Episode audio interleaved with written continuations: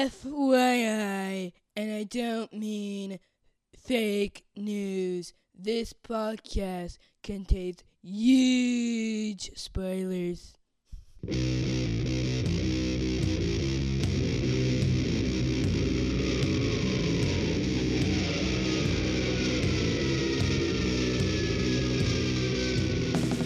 Hey, everybody, welcome to episode 308 of the podcast that goes snikt.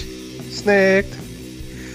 I'm your host, Jason, and I have once again the almighty Excalibros, Dan and Georgie. Hey, Hello. And we're back. Uncanny X Dan and his amazing friends are in the house. Yes, this episode is going to focus on Uncanny X-Men, the relaunch. Um, yeah, so we'll talk about that. We have a few things to talk about first. Um, so, guys, uh, springboarding out of the Uncanny relaunch, um, we have five new Age of X-Men series. Right? Is it five or, or are there five each? I don't. Maybe there's six series. I don't remember. Um, but some comics coming out. Um, so we'll, we'll just talk about those real quickly. Um, so we have Age of X Men, The Marvelous X Men, one of five, um, written by Lonnie Nadler and the third X Thompson, Zac Thompson, uh, and art by Michael. I'm sorry, Marco Failla. Um, and this seems to be an a somewhat interesting team. We have um, looks like a version of Jean Grey. Is uh, do you, what do y'all think of, of, this lineup or this book that we can see? Uh, Are these alternate versions? Uh, I don't. I don't know. I think it's um, supposed to be like Age of Apocalypse, but instead it's Age of X Men, right? So it's alternate versions of the characters we know in this alternate universe. Oh, okay. All right. Yeah, so we have a version of Jean, Amputee Colossus, uh, Lady Hawk Laura, Dapper Nightcrawler. I don't know who's that. Is that supposed to be a Dani Moonstar? In na- I think it's Nature Girl, isn't it? Oh yeah, yeah, yeah, the antlers. I see them now. Okay, and then the X Man himself. Um, I don't know, Huntsman Magneto and Wakandan Warrior Storm, I guess. Sure. All right. So that's going to be a thing. yeah, I guess so. Yeah, I guess the age, age of something means someone has to lose a hand. So it, was, it was Wolverine this time. right. Colossus. Right. All right. So there's that one.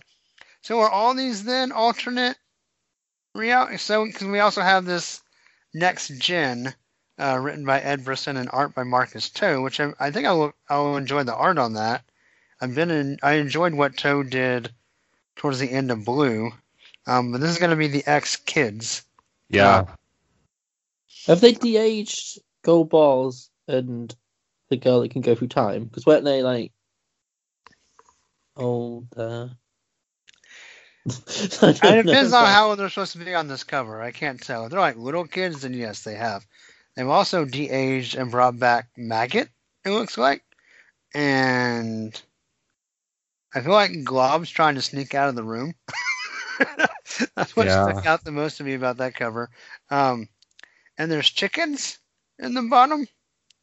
I don't know. Like this, this really annoys me that they keep sort of de-aging all the X characters like I don't understand how these different levels of or grades of students come in and they they they grow they go through like schooling and training and then they become full X-Men and then a new book comes out and they're like hey they're still trainees and they're actually the only 14 again. They're not like 18 I don't oh, why do we need to keep doing this over and over again? Yeah I don't know. I, I, I kind of wonder how old like Jubilee is in in the editor's mind at, at X Men? Is she only like 17 years old now, or, or, or what's the deal? Yeah, I have no idea. Uh, I think it depends on who's writing her, to be honest. um, She can be anywhere from 12 to 20. You Yeah. kind of squeeze her in somewhere. Um, so we also have a newly uniformed Nightcrawler miniseries, um, The Amazing Nightcrawler, uh, by Seanan McGuire and Juan Frigeri. Um, that could be fun, maybe. It's the one I'm looking forward to because I like the creative team and I love Nightcrawler. And I hope this means that he splinters off from the X Men and good goes to like the Avengers and good writers start writing him. Um, But I think it's, it's that's the same Nightcrawler that's in the Marvelous X Men, though, right? He has the same yeah. pop It's a different X. It's the, it's the alternate version. Yeah. yeah, I just, Okay. it feels like. 'Cause w- w- I'll, t- no, we'll finish and I'll I'll, I'll explain. Okay. All right. And then we have the Extremist uh, by Leah Williams and old Bishop alumni uh, Georges Jeanty, um, in which we have Matrix Jubilee, um, Psylocke, uh, Blob. Who's that on the top? I don't know who's on the top. Northstar. Supposed oh, Northstar. Okay. Mm. And then we have like um almost uh what's the movie uh what's the movie with the dancers? That's what Iceman reminds me of. Um Magic Magic Mike, yeah. and Yeah. then um who so who's then the kid? She's the new character. It's because uh, Leah Oh, right. Williams tweeted it out saying that her book's got actual gay characters in and they're going to actually be gay. And then there's a new character as well. Okay. Very cool. It also has Jordan D. White as the Blob, so you know Wow. it looks just like him. I mean, I'm not the only one that made that comparison. A number of That's people funny. tweeted that to him. He's like, I've never noticed that before, and I feel like that's disingenuous because this is obviously him finding a way to get into the X books somehow. That's funny. I guess at least it at least it's self depreciating. I don't know. um, and then the other one we have is Prisoner X, written by Vita Ayala and German Peralta. Sounds, I feel like I've seen his art somewhere before, but I don't recognize the writer. But we have in jail um, Bishop, somebody, Polaris, Beast, and Moonstar, maybe? Yeah, yeah, it's Moonstar. Is is he the one Gabby? Because of the scars. I thought it was Gabby. Oh, yeah, you're probably right. That probably is Could- Gabby. Could be yeah. anyone.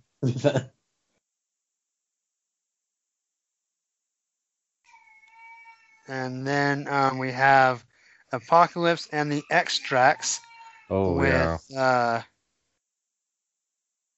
a T-shirt Apocalypse, Kid Apocalypse, uh, Mod Dapster. Mod Dazzler, um, and I don't know who else. Oh, iBoy. We have a really cool iBoy, and so I guess then that's I. No, I don't. That doesn't look like Ivy's powers though. Who's the Rainbow Girl? I have, I have no idea. Okay. And then casual bell bottom girl in the back. Also don't know who that is. Is it just me or all these covers a kind of poor quality and b really hard to tell who's who? Yeah. Yeah. Yeah. So at, least um in, at least in Age of Apocalypse, which is is obviously riffing off, you instantly sort of went, "Oh, that's that guy or that girl, and that's that and that's that." This is like, who is that random dude dressed completely normal? right.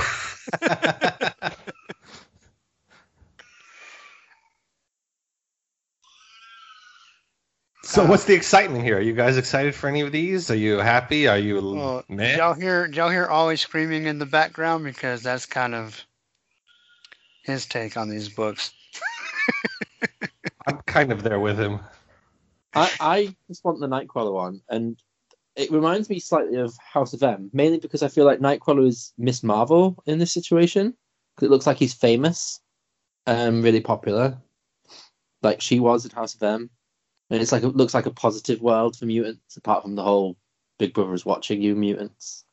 But you know what I mean. But other Yeah. than that, I'm kind of like the Leah Williams one. I'm looking forward to mainly because of her writing.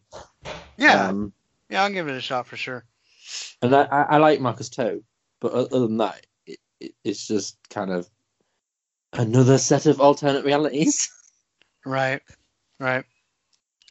Yeah, I'm kind of, I'm pretty lukewarm on the, concept. We talk about my kind of lack of interest in X-Men in general, but I guess we're gonna have. I mean, I'm guessing this is gonna be like the the polar opposite of Age of Apocalypse. It's gonna be like Mutant, Euphoria, um, whatever. So we'll see.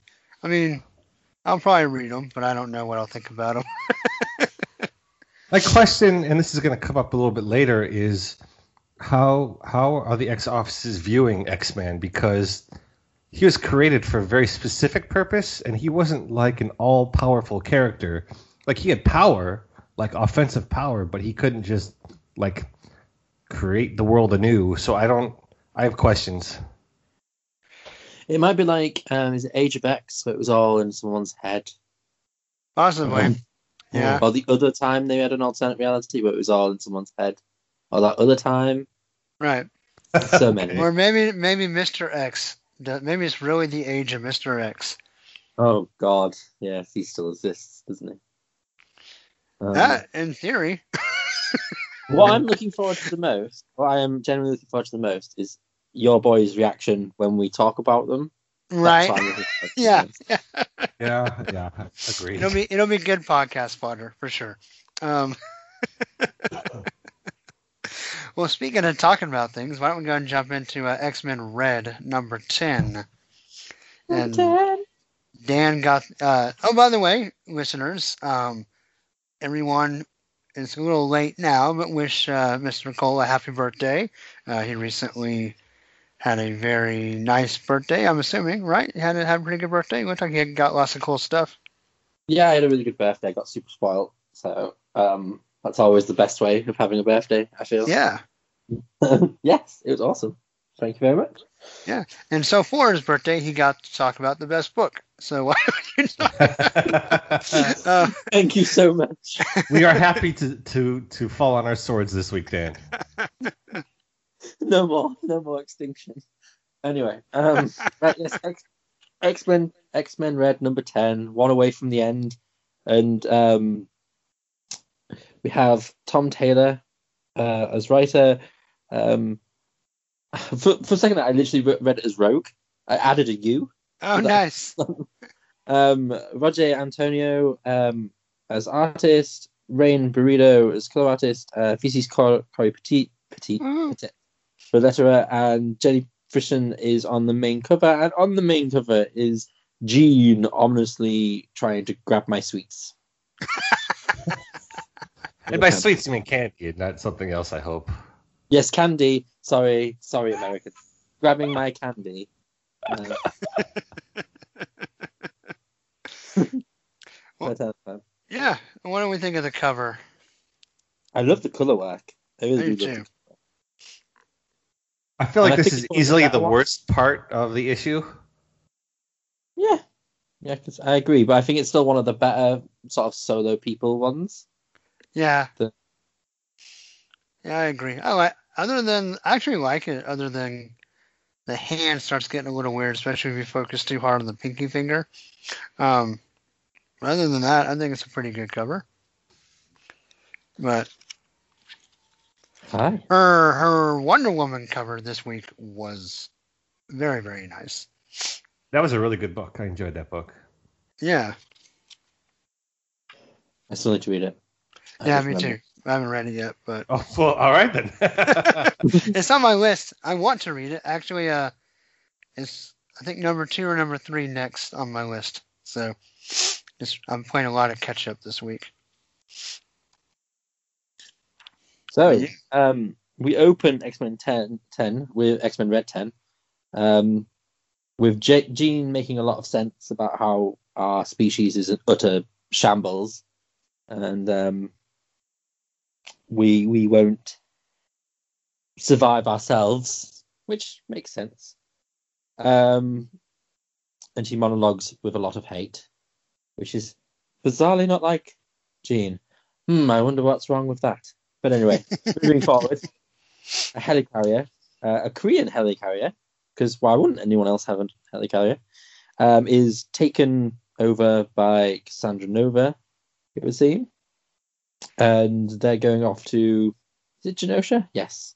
And then one of my favorite panels in the book is Ghost Jean's brain head and a lot of planes um, heading to Genosha. And she's still threatening all of humanity.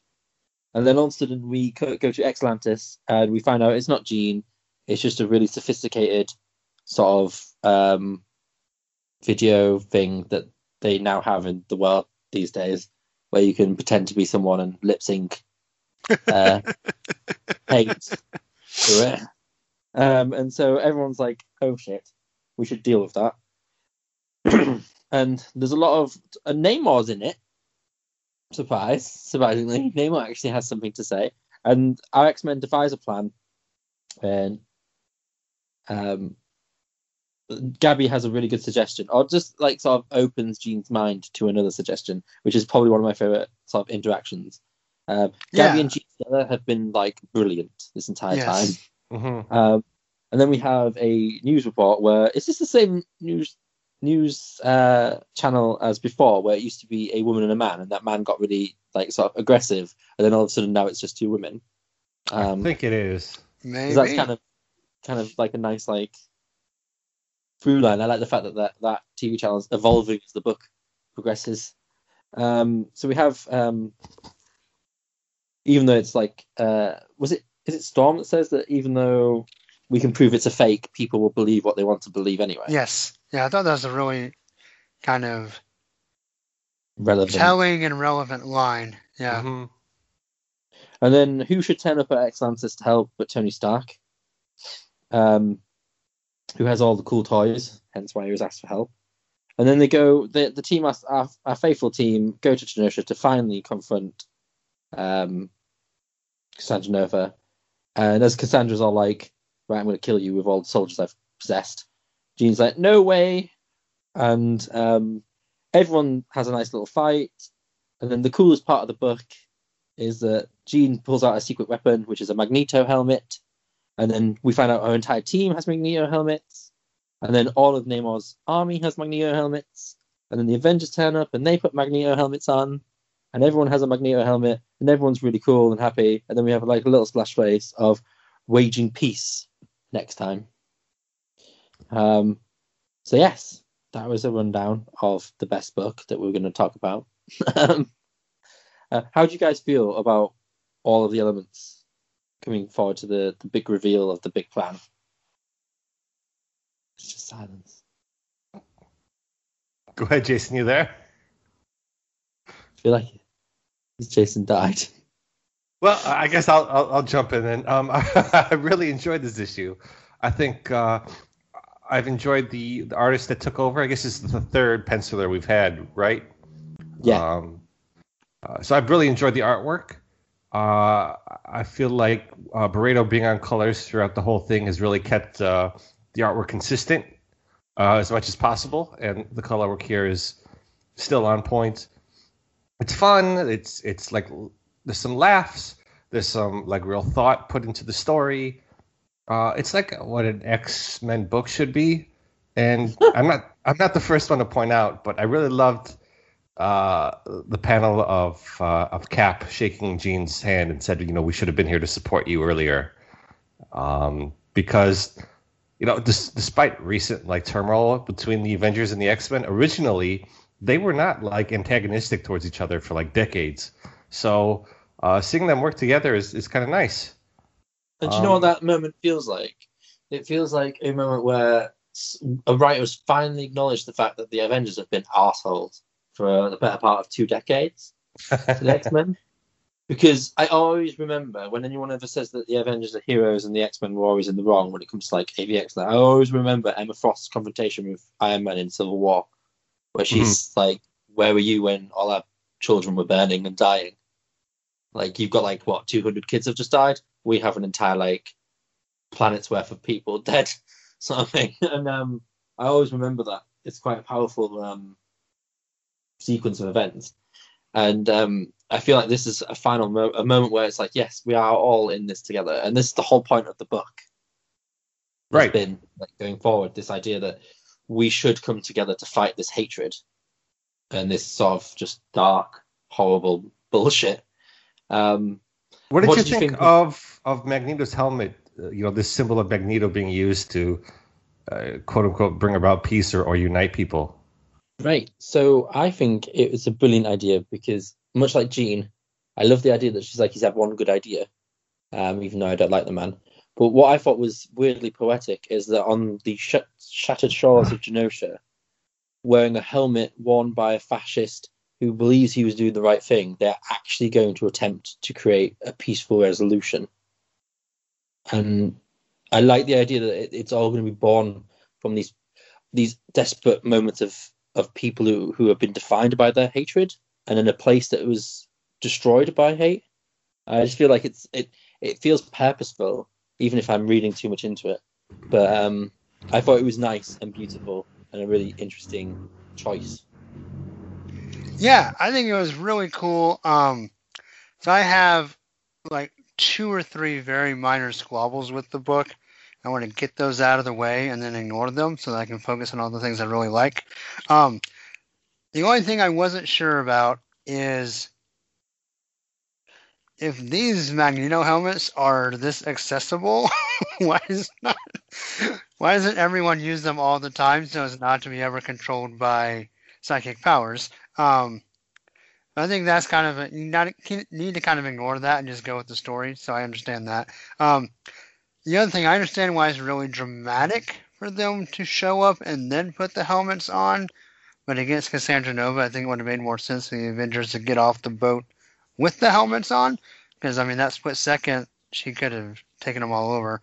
Um, and the only other thing that I thought was kind of weird is I really liked the line where Captain America is like, "We should have been beside you all from the start," but I feel like Captain America has said that to the mutants at least four or five times in history, and maybe they should just kind of quit forgetting that. Yeah, no, exactly. So, but I do love, I love, love, love that when Cap shakes Jean's hand, that Gabby salutes him. That to me is one of the highlights of the book. I think it's sincere, but also hilarious. And then, um, but back to I guess the main point. So th- those squabbles aside, I think it's really, really cool to try to take a very conflicted character who has very complex mutant history and try to redeem something, a symbol of his, to make a positive stance. I think I think anytime that happens, like in culture or in history, uh, that's always a cool thing. And the idea of Jean trying to reclaim kind of a victory through some Magneto symbolism is really really cool to me. I, um, to answer your if are they accessible? I thought Trinary and Tony made all the helmets Okay, all right. because that's how it read to me in my head. But I do hope they all they destroy them afterwards, or everyone everyone will have one. And Right. Hmm. Because I mean, the whole Atlantean army, that's got to be like, I mean, we're talking hundreds of helmets here. So yeah. so the cool thing is they, they can destroy them, and then, like, 10 years down the road, someone can find one in Atlantis. Yeah. Like, just kind of buried in some rubble somewhere that got lost. That, that would be cool. So, future X Men writers, remember that there's a helmet in Atlantis. Courtesy of the podcast that goes snikt. Um, So I uh I really love the opening in this book with the really stark black background of Jean looks really great. And I'm gonna say possibly I don't I don't know. I don't know this how you guys will think about this. I think Roge Antonio on this book is like almost as good as Asrar. Um I'm really, really enjoying the art, particularly with his facial expressions and emoting in his art. I think is really, really great. Um, oh yeah, for sure. honest, um, after, af well, we'll we'll get into it with Uncanny. Um, I think the assistance with the art is that there's a lot of thought behind the coloring in this book. It's not just colored because of it has to be this has to be blue because it's the sea. Um, I feel like there's like color that's helping emote the art as well. and like identify certain things uh, for the reader before like the reveals. Like the simple fact that Jean's costume's completely miscolored at the beginning, like her shoulder pads like and uh, things like a black. Like it feels like there's conscious choices being made, actual creative choices, and I feel like um, the artwork um, easily is as mo- as motive as as well can be.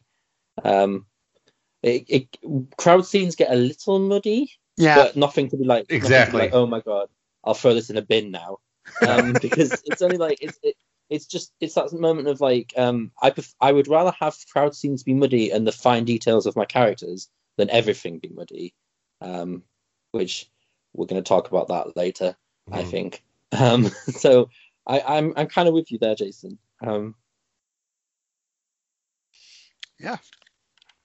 Agreed. I mean, there were a couple issues in the middle of this series that I wasn't quite on board with as much as you guys were, uh, because we had uh, that middle artist who I was a little shaky on. But um, Antonio has been great, and the as I mentioned earlier, the consistency of having Beredo as color artist the whole way through has been super helpful for this book. yeah. I agree. Well, I. Don't you guys have anything else to say? I'm going to just go ahead and throw out there that I'm going to give this book the highest marks. um, I'm gonna after reading it again, I'm I'm probably gonna agree because it just sort of sings along, doesn't it? Really well. Yeah. I mean, this is easily still a great book. Uh, I mean, out of all, if, if we're uh, team books, obviously, this is the best X team book uh, out there right now. Uh, even if we were to say that this came out around the same time as Gold and Blue and Astonishing, this is easily better than, than any any any of those. Yeah. Um, Yep. Maybe maybe the I'd best X book coming out. It, it'd be hard to you know. This is wonderful. Mr. and Mrs. X can be great. Domino can be a lot of fun as well. So it's hard to say which is definitely the best, but you know what em- embodies uh, the principles of the X Men best. I would have to say is this book. Uh, Yeah. so, so six out of six for me. Yep. I'd argue that this, is- this was one of the the best X books to have come out in a good couple of years. I, I, this book is pretty uncanny. I wish. Uh, yeah, we wish. Yeah. exactly. no. So, so Dan, are you going to join me and Georgie with Six Claws? Definitely. Okay. Yep. Yeah, it is. I I'm really really bummed with the way this book is going to unfortunately be treated to make room for other things. Um, but alas, I guess that's how how comic goes sometimes. But um, Mhm. no, this is this book has been a pure treat and a delight, and yeah, one of the one of the best X books in a long time. It'll, it'll be one of the best volumes. Um, gosh, I mean, it's up there with the best stuff like 2000 on, I would say. Um, yeah. so, all right, well, that's not really where the X Men universe is going, though. Where it's going is um, going to be launching out of Uncanny X Men number one, aka uh, issue 620, if you're going by legacy numbering. Um, this is X Men Disassembled Part 1. Um, and we got Team. It's a team book and is made by a team. Um, so our writers are Ed Brisson, Matthew Rosenberg, and Kelly Thompson. Um, and alphabetical by last name. There you go. Um, art by Mahmud Asrar. Colors by Rachelle Rosenberg. Uh, letters by VC's Joe Caramagna. And the main cover by Leinil Francis Yu and Edgar Delgado. And then a lot of variant covers, some of them new, some of them not as new. Um, and some of them really good, and some of them not as good.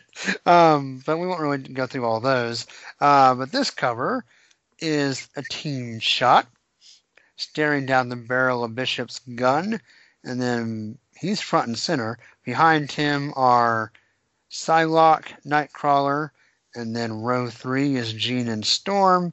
And then we got Bobby, Beast, and X23, and then in the back is Jubilee and Cannonball. What do you guys think of, of the cover? I don't know I'm- if I could yell meh loud enough about this cover. I don't I don't particularly like it, but it's not like upsetting. It just feels like um do you remember when you used to get a sort of like you'd have like a, a row of X-Men like sort of Jim Lee era um and you get like a row of ones where it's like Omega Red strikes blah blah, blah. and then all of a sudden it's just like a team shot for no reason and then it turns back to what's inside the book. I feel like this is kind of like that one random team shot uh, issue. Yeah. Um, Eh, you know, I'm struggling to remember. Is Cannonball even in this issue? I feel like I don't. I didn't see him in the issue. Oh, I have something to talk about actually about the blonde boys in this issue. Um, so yeah, we'll I'll get to that when we we get to it. I don't okay. I was thinking he was, but yeah, he is barely.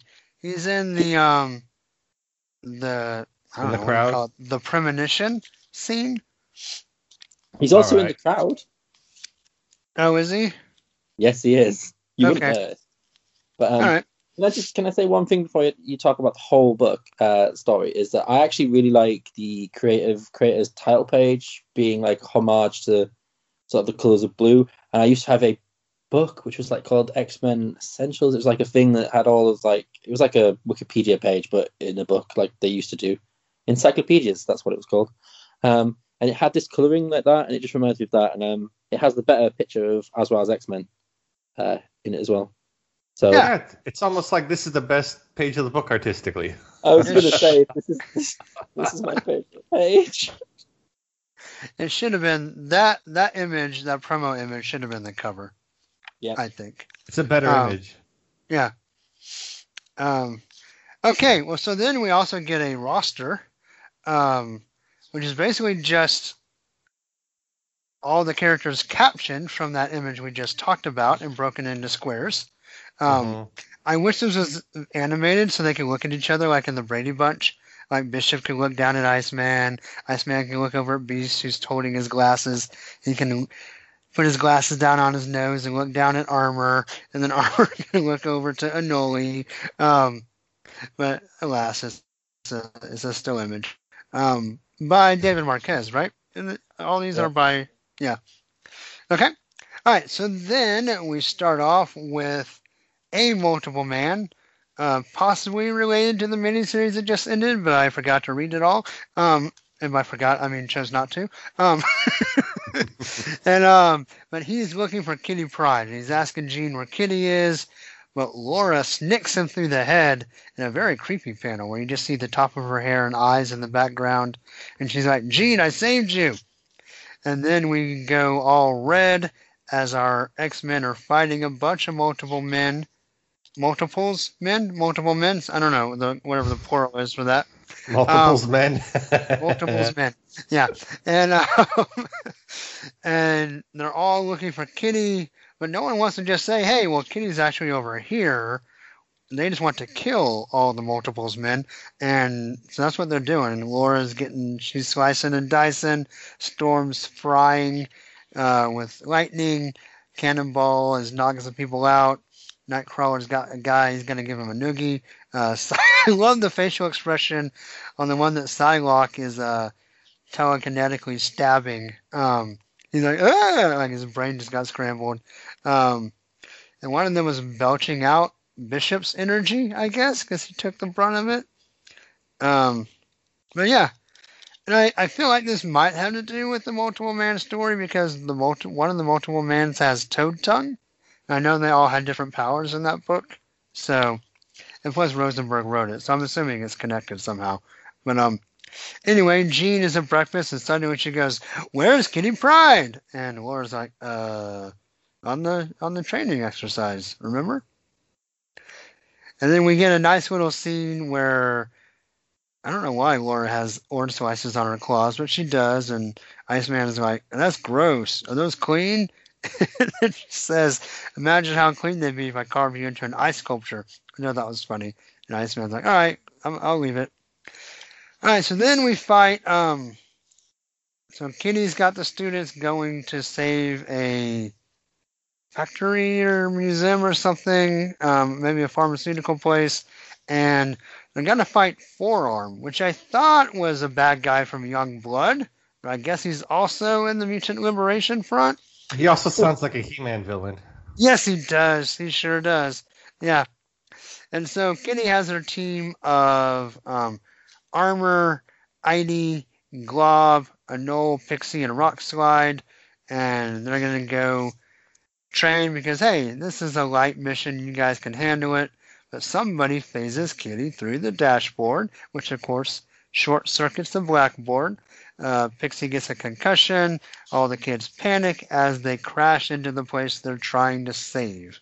So, point of order: Kitty gets sort of phased through the dashboard or taken over, or whatever.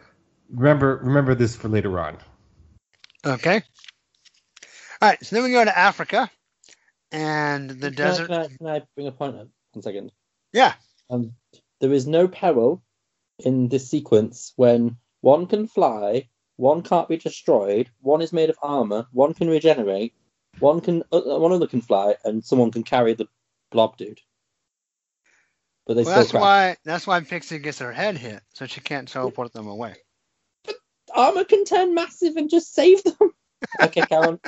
They're trained X Men. They're not You children. know, uh, one of Glob's power should eventually be that he can be like a giant, like stuntman cushion. yes. Like he should be able to expand his his globiness. But, And, um, and can I just also point out that no one seems to know how to draw Anole recently because he actually has a human face and just like a carapace on his head, not like a weird lumpy face like it is here. but anyway, yeah. Lumpy face. Also, what happened to his big arm? Didn't he have a big arm? uh, it's probably just taken away because it's too much effort to write big arm in a. Okay. Right. All right. So we go to Africa, um, where it's raining uncontrollably, and so uncontrollably that Storm, the controller of weather, cannot control it. And Beast is taking samples. And So that's another another point. Another somehow the weather's being controlled. Jason, Yeah. you said that like you were reading to like four year olds. that was amazing. It just proves what this book's like. Oh my god. okay. Anyway, Uh, sorry. That just so really Beast- tickled me. so Beast is taking samples, and this this lake that was a desert an hour ago has not only filled up with water but grown fish. So Mhm. kind of kind of feels like um, I don't know if you guys remember. I think it's from Matt Fraction's run, maybe where he does the tabula tabula rosa place or whatever. Where Oh, stuff- stuff like- stuff. Um, oh yeah, yeah, it- yeah, They blow it up and then they regrow it all. yeah. And stuff grows like and evolves like super fast and skips steps and stuff like that. Kind of what this feels like might be going on. So I already have like an apocalypse vibe in the back of my head. But I'm kind of setting that to the side and going to see what the story gives us. Um, so then our, our team climbs out of the Blackbird because we're back in, that place, and we meet the a new Mutant Liberation Front, complete with Wildside, Dragoness, Forearm, Strobe, who I remember, and a guy named Samurai, who we know is a samurai because he has a Karate Kid headband. Yeah, you couldn't be more generic. I don't know if he's an existing character or not, um, but I don't remember him. Um, I kind of remember the rest. Wildside was just it's the I feel like the nineties have just splurged onto my page. Oh yeah, these are all these are all like image. Because Wildside and Forearm look like Youngblood bad guys. Um, and then um, yeah. So all right, so fighty fight. Um, and then um, oh, our veterans show up in the form of Polaris, Nightcrawler, and X23. Um, we get a magnetic power or fastball special because Laura's a big kid now. mommy, wow. Um, Basically, yeah. Um, and and she can single-handedly take out all these people. In which like, I agree with. I have no problem with that actually. because I think Laura could take all these guys out pretty easily. But um, But in conjunction, like the other, you know, six X-Men Right, characters could right. do a damn that's where the thing. problem is, is that they couldn't take them out easily. And then Anole had to knock out, and then Multiple Man is just kind of slapping everybody for some reason. He's he's really got to stick up his uh, asses. um, so Laura's like amateurs, and then we go to City Hall in Manhattan, where we have Senator Ashton Allen, and he- Senator Graydon Creed, aka Robert Kelly, aka Yeah, yeah, Right. Um, anti X Men senator. But I actually thought his. Not the twist on. Because it's not really a cure. He's introducing a vaccine. And we'll, we'll talk about that more in a second. Because actually. When I set the book down, I had some interesting thoughts about that. Um, but they're waiting for Kitty to show up and make a counterpoint. But obviously, she has been disposed of, so they're trying to figure out well who's gonna who's gonna step up and talk. Um, and so Jean is about to, but the multiple man shows up and says, uh, "I'm not Kitty," but uh, uh, uh," and he just kind of I don't know. I kind of hear that voice when he talks. Um, I love the mixture of like clapping and boos, like clap, clap, boo, clap, clap, boo, um, in the audience. Um, he's he's like, I'm here to make this kind of interesting by making it mysterious somehow, because that's like uh, innovative writing. Wah! right. You know what pisses me off the most out of all of the sequence is that Jean is scared to talk in front of a crowd of people. Well, yeah, because X Men Red is didn't happen apparently. Yeah. instantly, all of that has gone down the drain. Like, instantly. The other Yeah. thing I want to point out is just because Jubilee says, "Hey, haven't we seen this before?" doesn't excuse the book from using the same trope again. And also, can I also point out that the art has made um, Psylocke even more Asian when she's supposed to be. and Oh, this is yeah. I'm talking about. I'm talking about the blonde boys, right? Without the color coded t-shirts, um, Warren, who no longer hi- I don't know how he hides his wings anymore, but Warren and um, Sam look the same, and so does Bobby. But but you can tell it's Bobby because he has brown hair. And a, They're and a literally- ball cap. If we can get to the art later, that'll be great because I mean, the, the artwork on, on this this page alone of of Psylocke and Angel is it, we need to address some things. Yeah. Oh, and This North one Star's here because because there's been heavy complaints that the X Office is slightly not kind to LGBT folks, so let's throw in Northstar. Um, see, token. Um, bless him. The canon. So then we go back to Beast Sick Bay where he's trying to talk to Heidi and Anole, and he tells the kids, "Get out of here! You're getting on my nerves. I'm a curmudgeony old beast man." And so they're like, "Okay, sorry." And they leave, and then um, he's all sensitive to Heidi, like, "Come on, please. I know I yelled at your friends, but I really want you guys to wake up." And then he sees multiple man on TV, um, who's still talking. But then a bunch of multiple men show up and start trying to push through the crowd to save the day from something that hasn't happened yet.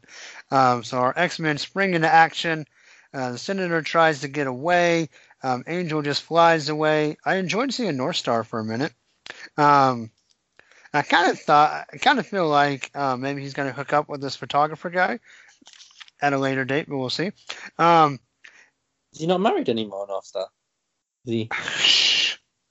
I would think so, but I haven't seen his husband in a long, long time, so I don't Mhm. know. He's not a viable. He's not a viable um, solo star unless he he's single though. So I suppose that. True, true. Yeah. So then the, the senator tries to get away. His bodyguards start shooting multiples men, but they overrun and tackle the, the senator. Um, Angel flies off because uh, Psylocke, because she's not Asian anymore, she can't have a katana blade. She has a medieval sword and shield because she's British now. Well, let's think about this. Did she have a katana, or was it just like a side dagger that came out like of her fist? Well, sometimes it's some of both, yeah. But now, now she has full British weaponry. Um, She's British because she's wearing jeans with a hole in the knee, like everyone in Britain does. I actually do really like that she's wearing Vans because I like to wear Vans. I like Psylocke and I like Vans, so the two go well together. Um, all right. And then the multiple men are too late. We couldn't stop it. Uh, can they all teleport away? And then everyone says, Jean, what did you do? Why did the X Men attack the debate? And Jean panics. And then we go elsewhere, where Kitty is being held prisoner by Wonder Woman's lasso of truth, and then also the Senator, and also dun dun dun on the classic X Cross Apocalypse. To be continued. Um, and these last two pages also Asrar, because they look slightly different. Better? they look really good, I think. I think the last two pages, maybe it's the Look, coloring They do or look totally the lighter they, inking. they look different. Yeah. I, I would actually contend that the art looks pretty different all the way through the book. Um, yes. hmm which is unfortunate because I'm an Asrar fan, and there are really, really good pages, and there are really, really poor pages. Um, and maybe it's just too much for him to do. Um, I have an idea. It's not a very good one, but he's been, he was shunted off this book to go to Conan, hasn't he? Um, Yeah. And this is this is the last one he's drawing. So I think maybe halfway through his process, he was like, they were like, "Oh, you're doing Conan? Um, oh, do you want to do Conan?" And he was like, "Yeah, I want to do Conan. I don't want to be on this shit anymore." um, and so he just rushed it out, and well, not rushed it. That's a bad idea, but I feel like he that that it was behind the scenes shenanigans which has led to some of the panels because this doesn't feel like Asrar. He usually takes his there's a lot more detail in his work, um, and there's just weird panels. But then it's not as bad as the writing, so there's a plus. I think we also have to take into account who the colorist is here, uh, because the color work does not do his pencils any any favors throughout this issue. well, but that's too bad too because I usually like Rosenberg as a colorist. Um, Uh, my other question, I'm sorry, on the colors, sorry to jump in. Yeah. Is this Rosen related to Matthew Rosenberg, or is that totally unrelated? I don't think so. I think it's a coincidence. I could be wrong. I'm not gonna. I haven't done any genealogy or legal records checking, but I don't think they're related. The, But maybe the they color, The color work is very bland. It's, it's like one or two tones for the backgrounds as well, which make all the backgrounds feel like mud or just like blank, even though there's stuff there. Um, Oh yeah, the fighting scenes for sure are just blank, empty backgrounds. And I think there's no like tone on people's. There isn't enough shadow shadow shadowing to like sort of define certain lines, and the inking's slightly off as well. As well as inking is just Mhm. sometimes it's thick, and other times it's really thin. I, I think it's it's really ill defined artistically throughout. Um, that was my major problem with the art, and the fact that I couldn't tell. As well, I used to be able to uh, produce a book where you could tell who the blonde kids were, or if everyone, you know, because like when he used to when he used to draw like um, um, Hulk, for example, uh, um, with Amadeus, when there was just a bunch of like soldiers, they he still managed to define like the soldiers. They uh, like in Red, where he would still define crowd scenes, people would sort of look different. Where f- and it, I, I find that I find it remarkable that like three people were three people that Well, you know- looked the same. You know what cracks me up? And this is gonna sound really mean spirited, and I don't mean it that way because I really am an Asrar fan. But I feel like everybody looks the same, but then the multiple men don't look the same. like they look inconsistent, but then for sure. the other sure. the other male characters all look like the same guy. Like they're really multiple man, and everyone else dressed like multiple man in cosplay. okay, well, um, so Georgie, we'll talk about the backups in a minute. Um, as far as this main story, I'm gonna just put it out there that I did not like it as well as the general public seems to. Because this seems to be a pretty well received debut. But I think I, I- probably liked it a little bit more than you guys. So I'm kind of in the middle um, for whatever that's worth. Um, I've seen I've seen a lot of people that are kind of disappointed or um like in the middle like you where they don't find it offensive but they don't find it amazing as well. So I think it's from from looking at like comic book roundup as well, I think there's quite a lot of um sort of mixed feelings about it. That makes sense. Yeah. So I, I do want to I do like and want to talk about so after I read the book and kind of stepped away, I was kind of mulling over my thoughts and at first I echoed a sentiment that I'm pretty sure you guys are both going to say, and that the trope with the vaccine has been done way too much, and this isn't really different enough to warrant any kind of like new storytelling. But then, and you guys don't have to agree with this at all, and that's perfectly fine. But um, I was kind of thinking about the difference of like a vaccine and a cure, and I started trying because one of my favorite things about X Men book is how relevant, when it's good, that it is to culture and the kind of the commentary on on what things we're dealing with and stuff like that.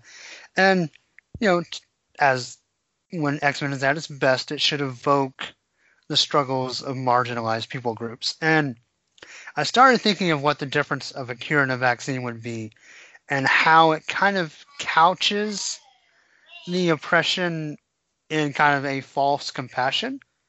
And I thought that was an interesting beat. And kind of the way I looked at it, was I was thinking about, I guess, one thing, and I think the three of us, and probably most of my listeners, would agree that being prejudiced or bigotrous is pretty monstrous. Um, to intentionally stand against a people group just based on who they are is pretty monstrous. Um, because that's just how that works. But I think so. I think to try to change somebody or to try to cure somebody, whether it be of a mutant gene or of their race or of their sexual orientation, you know, like, like those crappy, you know, uh, redoctrination camps that some people try to send their their children to because their sexuality is different. It's just horrible and monstrous, um, and I would even dare say abusive. But so that I think would kind of line up with like kind of the typical X cure and speak to that. But I started thinking about like because they they really the the senator's speech is less anti-mutant, though it is I think at its core, but it's couched in a language of we don't want to change them because they're mutants. We just want to help them not be as dangerous and give them the choice to kind of opt out of being dangerous. And so I, I thought, and probably going way beyond what anyone writing the book thought about, but here's, here's where it kind of hit me. I, I thought about particularly like um, stats as far as depression and suicide, like among trans people, especially younger people. And I thought, you know, there's internal and external factors that go into that. There's kind of the internal struggle of knowing who you are and not connecting to your own biology. And there's the external, you know, of all the bigotry and stigma and everything that goes into them not having the space to figure things out all the time. And I thought about what if some obviously we can't we don't know there's not like a genetic marker that says that we can change but if someone came out and said, "Hey, we don't want to mess with anyone that's already doing stuff, but you know, if we can spare these people this anguish by just turning that off, I I think we would be surprised by people that we thought were reasonable that would be like, well, yeah, maybe that could help them. And you know, I, I think the X Men would say, and we would say that the proper response is no, to give them space and assistance to figure out who they are because everyone is better if we're all different, you know, and homogeny is not good.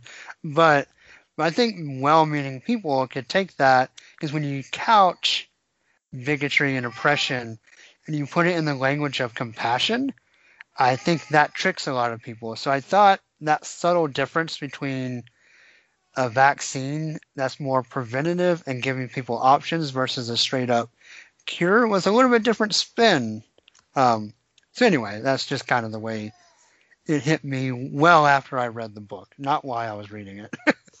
I think you definitely put more thought into that than, than the writers. I, I do agree that there is a slight difference there, but ultimately, what you're still getting at is taking away these powers or, or attributes of people. Right. Right. You're, So there's Yeah. very it's a small distinction, uh, I Well- guess. I, I read it more like um, uh, your country has a, a lot of issues with the flu vaccine vaccinations and vaccinations in general for children. And this mutant, um, you know, there's pro and against, obviously. Um, and this mutant vaccine seems to be aimed at children. And I think it, it could be an interesting concept of having, like, the idea of setting up as if we give them the vaccine, then your child won't be hated or Right, feared right, right, or right, right.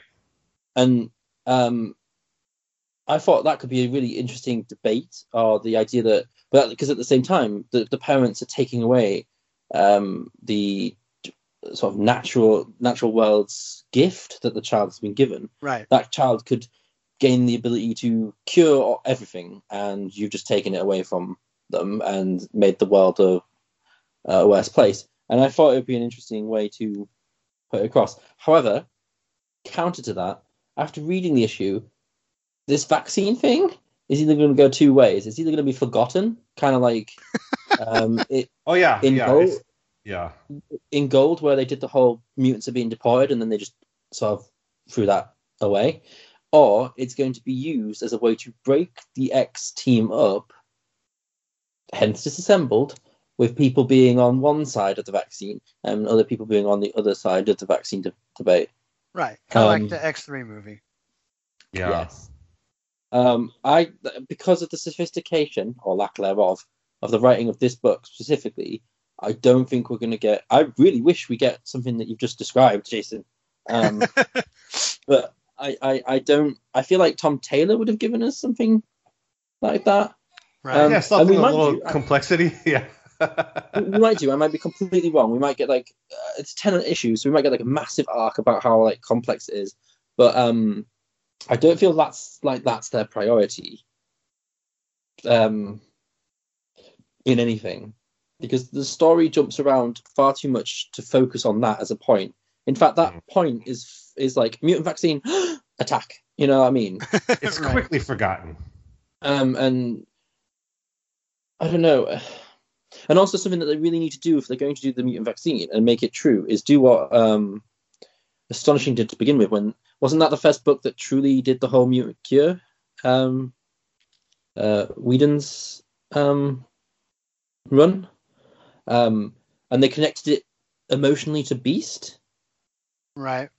Um, so I think if they're going to make it work, they need to connect it uh, emotionally to one of the characters we follow, or it's going to be hollow, completely hollow sentiment. For Um, sure.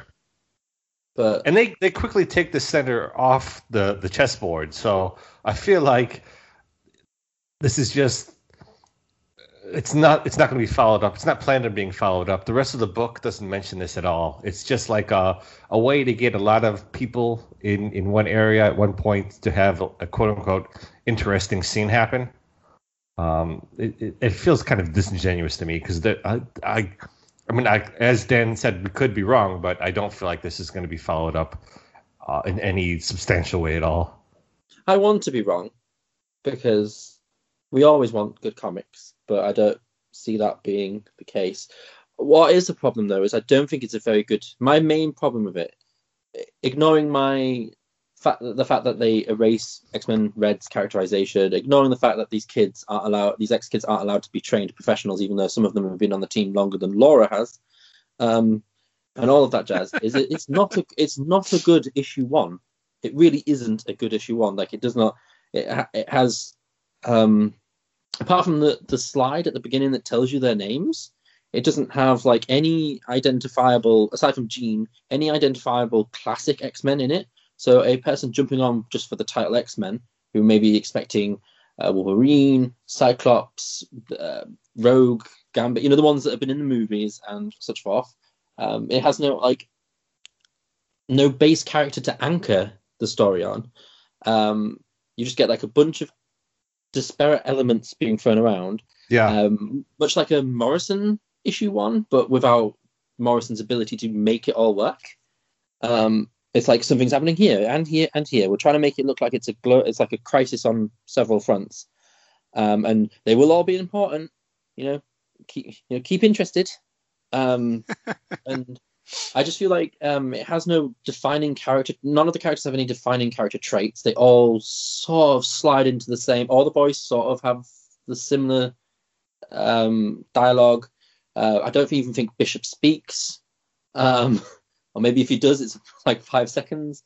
Um, and I, I, I think I want to see how like um, Ian doesn't read comics that often, so I want to like give it to Ian and see if he can like digest it because I think there's it's just all flash and bang and literally no substance. It's like walking into a shallow pool and the shards of glass underneath the water. Um, so I feel like it's it, it, it it'd be really difficult for new readers. I don't know. It's because we've read comics for ages, so we could read this and be like, oh, that's that, that's blah blah blah blah. And I just wouldn't. I don't think this is going to call to any new readers. It's just going to call call to the core fans, and I think that's a mistake going forward uh, for the for the whole franchise as a whole. It definitely does feel, as you said, like a lot of desperate things happening at once. You know, my review on Twitter was that it was just very unfocused. There's a lot of stuff happening and no one to really focus on. There's too many characters and not enough of them get lines or or any characterization. It's just like stuff happens because the writers thought this would be cool things to happen. And and none of the characters actually react to them in the way that they naturally would. So it it just it feels like uh, like a bridge going nowhere. I, I don't know what what it's, it's trying to set up. It doesn't engage. Like visually, it's lacking. Dialogue wise, it's boring. It's just it, you know it's an overall I would call ugly issue. Um, and, and that's not just a, a dig at the artwork, which as as you mentioned, Jason has some nice panels, but is generally kind of off the mark. It's just not not it's uninspired. It's it's kind of really like blah. I want to point out while I still have the microphone, the page of sorry, um, Angel is, is standing next to Polaris, and I want you to take a look at the shadows on Angel's shirt that look like they were just sort of pasted on haphazardly uh, around his muscles, uh, like the showcase where his his like head would be shadowing on his, his shirt. It looks like Oh, next to Psylocke, you mean? yeah, he, people didn't put in the time on this. Like this is a an obvious example of someone just being like, yeah, just slap some like random shadows on there and let's Well- move on. You know what? And not to get really nitpicky, but I'm going to for just a second since you are. Um, the shadow around their faces and Psylocke's hair in that panel looks like old comics where the colors aren't quite in the lines. Um, Yeah. I don't. Which is fine when you're reading, you know, 70s stuff, but it shouldn't look like that in 2018. Um, There's a lot of like um, mismatched digital coloring. I know it's all digitally colored, but some that like quite much like the shadows there. There's quite a lot of like truly artificial looking Mhm. coloring compared Yeah, to yeah. um, some of the more natural colors that they use. There's too much block coloring as well. Too much like copy and paste, fill fill that entire section with that color. Exactly. Yeah. Too much of that is going on, and too much white space. So much white space, as opposed to actual backgrounds. Um, Yeah. just feels like because you, you have a, a panel of Jamie in front of uh, is it Capitol Hill or whatever it is, um, and then there's a panel where he where it's just white behind him and him shouting on it on on you know at the crowd, and then you, Yeah. you flip the you flip the page and you have Beast in this this lab, um, which has a little bit more def- definition to it, and then as soon as it's any kind of group of people, all the definition, all the background is gone, like just vanished. It's just just a, a, a stark grey color, and it doesn't allow for any sort of um, location to pop out or any any definition for the characters to be in. It's just like an easy fix. Uh, if I just make it grey, then I don't have to like light the characters up or anything. um, I don't know. Yeah. So before we move to the backup stories, oh, not to start another tangent, but I do just want to point out that none of us have even mentioned what was supposed to be one of the biggest selling points of this book, and that's the mystery. Um, That was the selling point. Oh, right. I was kind of gonna get to it towards the end, but Okay. uh, but we can totally work, go on and now. Can, can I Yeah. just point out, point, point out one thing that that, that, that um, proves sort of that the book is about the writers are more concerned about plotting than they are about actually anything else. Is that um, Anole as a character is a sort of lizard uh, mutant and has regrown an entire limb, yet he ha- hasn't got the healing factor to just stop a knock on the head. um, because it, it serves the story. Uh, much like extermination, everything Right. serves the story. Multiple Man should not have been able to defeat or even stop that group of pe- that group of X Men, but it serves the story. Um, you know, especially when we've seen Iceman in his own comic create an entire army of himself. You know I Right. mean? Yeah. Um, it sort of it, everything serves the story, and it's it's it's it's it's a problem. That makes sense. Yep. So this Mr. Jason, what do you want to talk about here? Oh no, I, I just wanted to talk about the fact that there wasn't enough going on for us to even really talk about it. Like we've been talking about this book for a while and haven't even brought that up because it doesn't really matter. Um, but I do think it's interesting because a lot of people are chattering about, you know, it's cool to see that like there's another shadowy figure. I I think that's just people. I mean, we know who it is though already. it's it's like we know because they already announced he's got a whole universe of books coming. it's not a mystery mystery when you have the solicits have been out Right. for months. Yeah, like yeah, saying that this guy's coming. Yeah, yeah. it's not a mystery. I'm so com- I'm so confused. I thought you thought the, I thought you meant the mystery was Apocalypse's reveal and not. oh. well, well, yeah, but like who's manipulating and who's talking to Angel? Uh, if they're in a white room, why is there grass on the horizon uh, beneath Apocalypse? Um, why is there grass? Why why is there grass on? That's that's the I biggest totally thought that was mystery of the someone's. book. I thought that was someone's signature. no, Because no. in, in the other panels, it looks like the wall is just cracking, like there's holes in the drywall. No, there's, there's, a, there's a part behind the senator where you can see grass like a little flower. Oh yeah. So he's he's building his new world, and so one canceling out one white space at a time, I guess. So I And don't why why does this why does the evil Mystery Man's man's teleporter the same effect as Multiple Man's teleporter? Like Yeah, I Generally. don't. it's related. there's Cannonball. Cannonball's Yeah. there. Yeah, he flies through teleporting multiples, man. He said, "What the heck?" He had a line. Oh, yeah. Oh, oh, about dialogue. Can we? Right, I know she's British again, or in her British body, but if I have to hear her say "bloody" one more bloody time, um, I'm gonna go mental. She's not uh, Michael Caine. She's Psylocke. you know what I mean? I, mean, I like- I. I now have an intense desire Yeah. to see Michael Caine in Psylocke cosplay. I was just like, why is she constantly saying "bloody"? It's not the only, the only thing we said. Like, she might as well say "stroof." Yeah.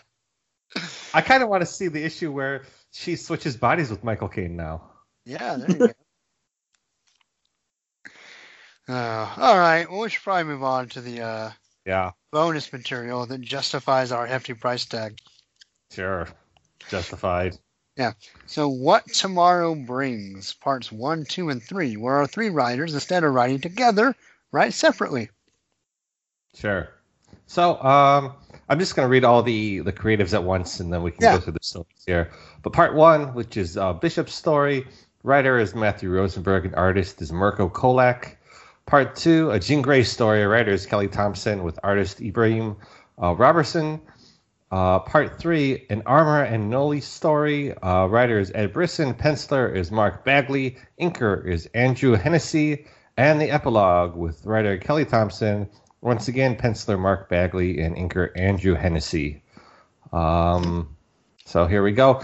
So All right. starting off with uh, a Bishop story, it, it's almost like a detective story here. Bishop is on the, the search for, uh, you know, what crazy time escape mystery is happening, and he's searching for Dark Beast. He's following people. He goes into a building where people have been burned, and he, he misses Beast. So he continues to search. He finds another location, goes in. Some dude in like a weird Cyclops mask attacks him with like a, a hatchet, uh, but he turns out to be a robot. Uh, Bishop goes further into this building and finds the Sugar Man, who somehow is talking like a real person and not like how Sugarman talks, which is very different. Um, uh, Bishop gets zapped. He wakes up. Sugarman's been killed. Um, and Sugarman was like, "Oh no, someone was trying to get me." Uh, before he was he was killed, and that's the end of the Bishop story. Um, to be honest, even though I was kind of flippant with this story, this is probably the best of the backups that we get. Um, Sure. artwork artwork felt it felt consistent. Um, it didn't. Apart from his gun. Yeah, it's a little kind of scratchy and I don't know, sort of an indie gritty feel, which I I didn't dislike.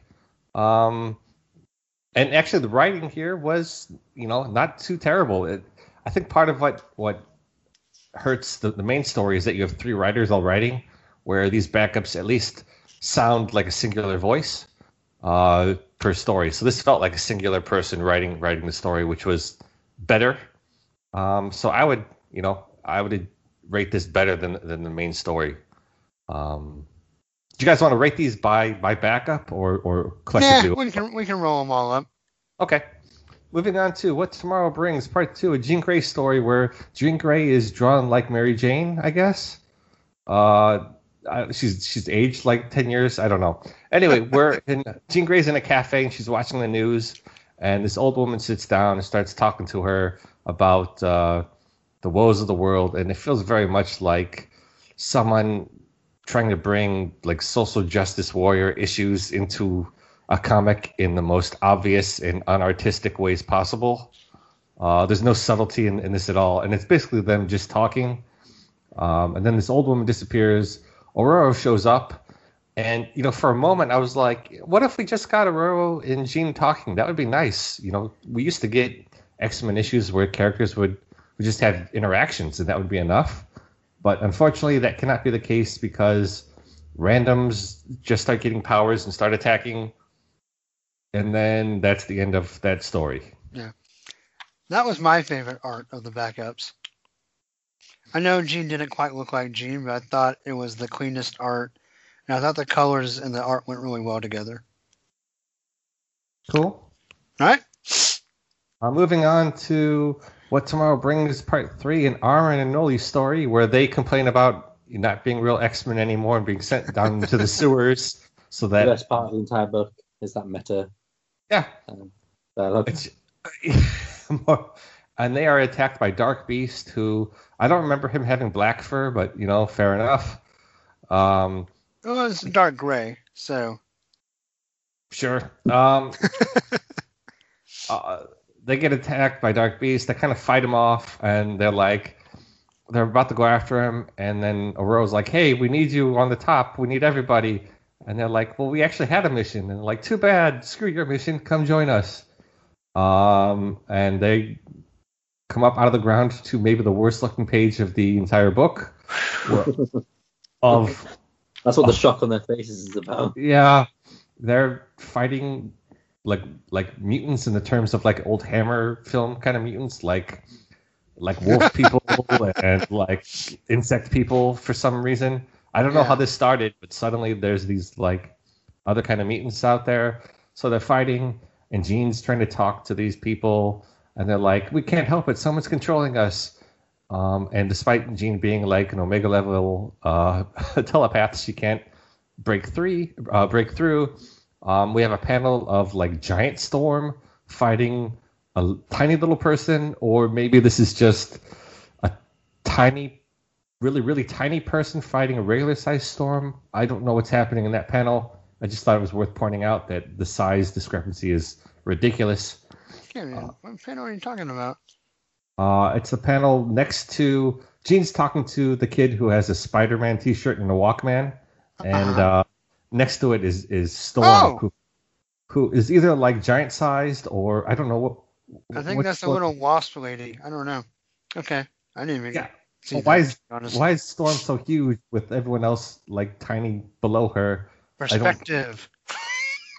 That is not perspective. that is just like Lazy. yeah. This- This is just This is Bagley at his worst.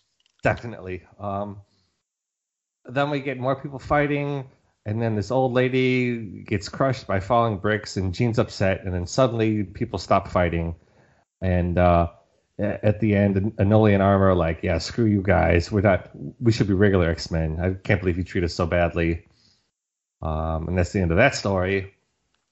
And then epilogue, we've got Bishop like, "Oh no, my my time displacement unit isn't functioning correctly. What's going on?" And, and Jean's cradling this old woman, and then someone in the shadows like, "It's not over, Jean. It's only beginning." And he turns, and suddenly he's in like full body suit as he walks away, and it's obviously X Man.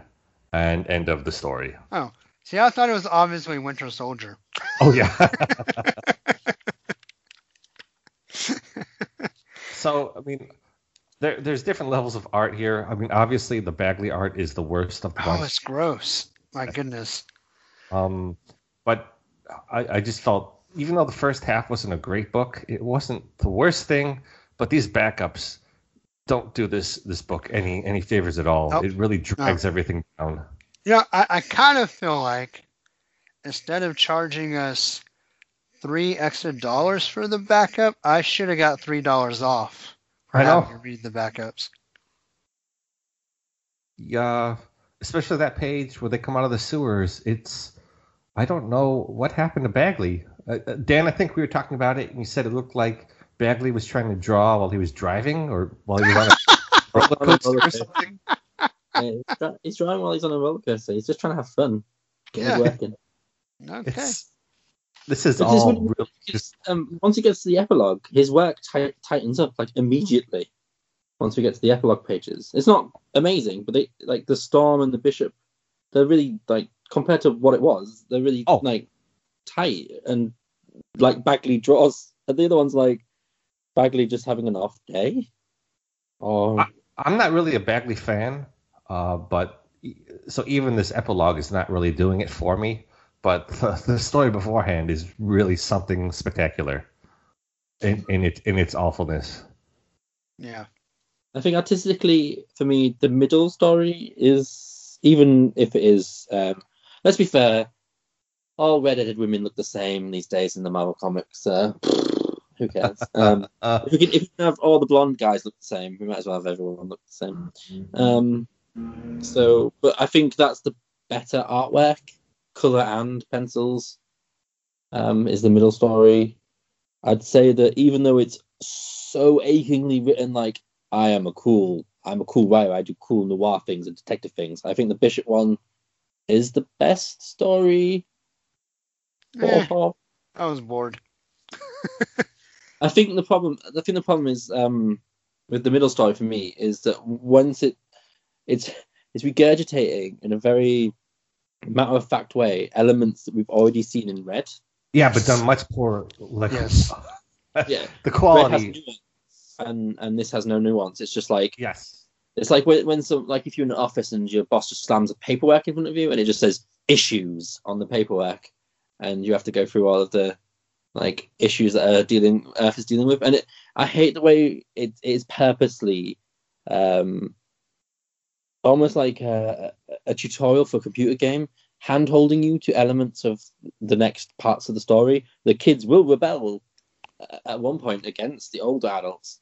Uh, there's this this old this old woman wants to change the world. Well uh, x-men wants to change the world because the world's sh- just rubbish at the moment. And then it's bishop will be relevant at some point. Um Mm. you know what i mean? It just feels like i don't know it just feels really badly done Yeah, I mean, if I could give, if we're gonna rate all three of these back, backups together, like these are getting the lowest grades possible. All right. Well, total package. I think we've expounded quite a bit. What do you guys want to give Uncanny X Men number one? Um, taking into account everything, its price tag and who it's supposed to be aimed at, it's gonna get two. Okay. you know, I was gonna give it a two, but then you mentioned the, the price tag, and just thinking about all, oh, like the, the chore it was to read through the second half of this thing. I'm gonna give this a one. This is the most disappointing X book I've read in a long time. You know, despite what the, what we had to deal with, with with gold, I feel like this was even more disappointing. Yeah. So I'm probably going to end up at the two mark, but I would actually give the main story a three.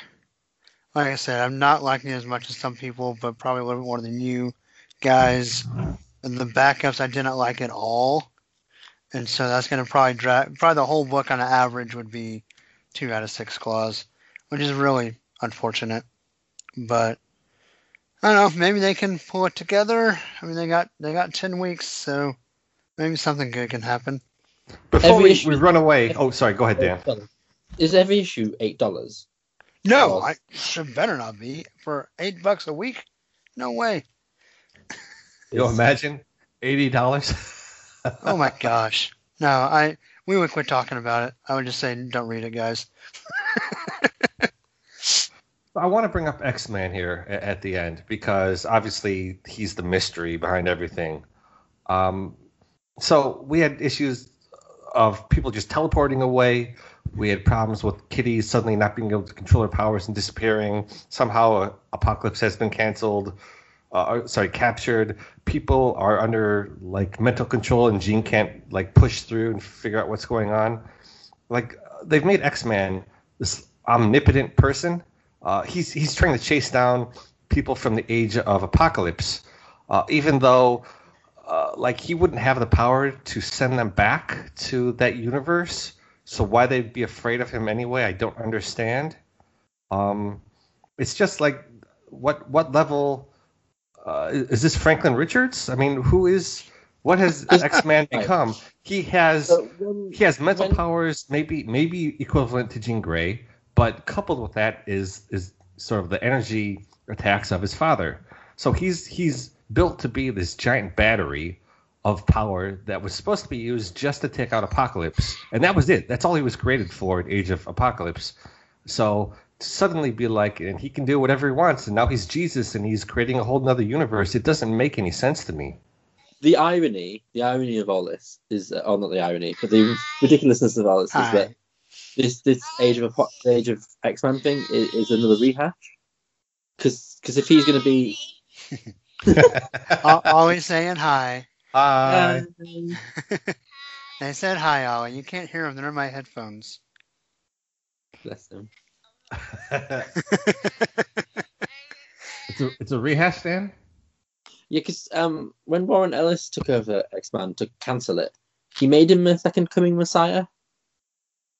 So, like, to have him like a Messiah again, but this time with a beard, is kind of yet another reason all these books are just recycling elements. It's just it's it's it's really odd, and like they nerfed X Men because the whole point when he came into our universe, Right. He obviously was like an omnipotent telepath and telekinetic and all this jazz, um, but they literally nerfed him. Right. Uh, they, they, they said hi. You're not going to be able to hear them. But um, like he could phase, he personally could phase through things to use his telekinesis to phase through things, and I can imagine him being a telepath. He could control Kitty's powers to go through the plane, and I don't know. The teleportation could be that he's stolen some sort of device, but he does feel like they've just decided to make him godlike again, even though Yeah. I'm sure he was pretty much broken for ages after like he's in the New Mutants at one point where he had literally limited control over his power and he had hardly any. Is that all fixed now? I imagine. Obviously, I thought he died. Didn't he die? he died, then he came back, but without any of his power, really. Yeah, he died right there. That's right.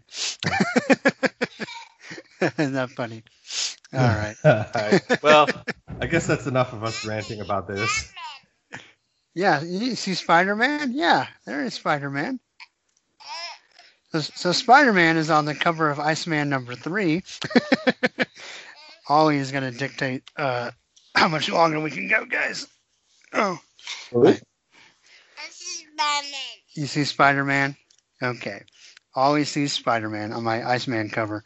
So, um, Right there. yeah, right there. So, uh, real quick, guys, what did we think of Iceman and Domino? I really love Domino. Um, Iceman's cover is like one of my favorite covers. Full stop. Um, I really like the dialogue in Iceman, but the art's still just a bit of a mess for me. Um, so there you go. Yeah, I, I have to echo those issues. Uh, the inside of Iceman is a mess. Not a bad cover, fun dialogue. Domino was great as always. Yep.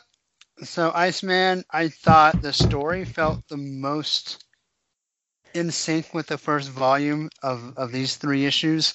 Um, Really, Sure. actually dug the story quite a bit. The art, I'm just not into. You know, and I've decided more than anything else, I don't necessarily love the action, but where I really am struggling with Stockman is his human faces. Yeah, Um, Oh and- yeah. and facial expressions. Because looking at a Spider-Man in the mask is a lot less offensive to me than Uh, than like Firestar's faces or or even Iceman's faces. Um, so yeah, but I thought the story was really really fun. I enjoyed it quite a bit. Um, and then Domino thought the art was great. Uh, probably from a plotting perspective, my least favorite of the eight issues. Didn't really get into the Morbius thing that much, but but still a pretty good issue. I mean, compared to to the whole scope of comics. So, but I thought the art was. I'm loving Baldeón on this book. oh yeah, And- the art is amazing.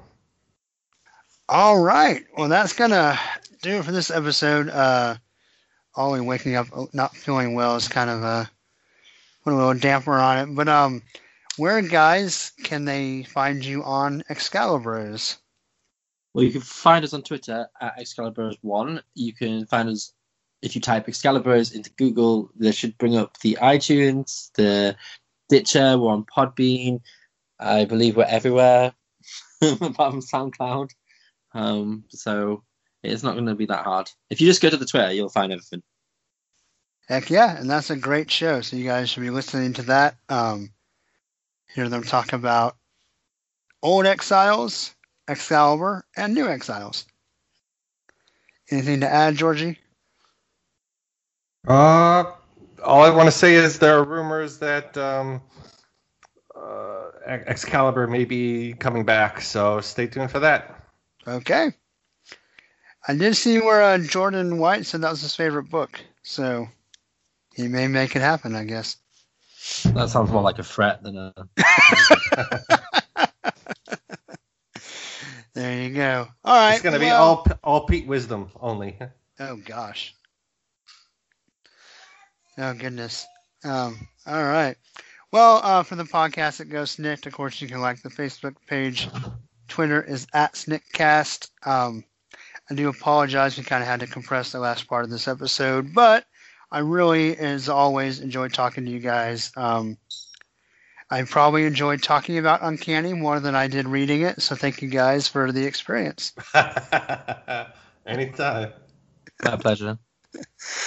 All right. Well, until next time, everybody, hugs and snikts. Bye bye. Bye. Bye. And snikt.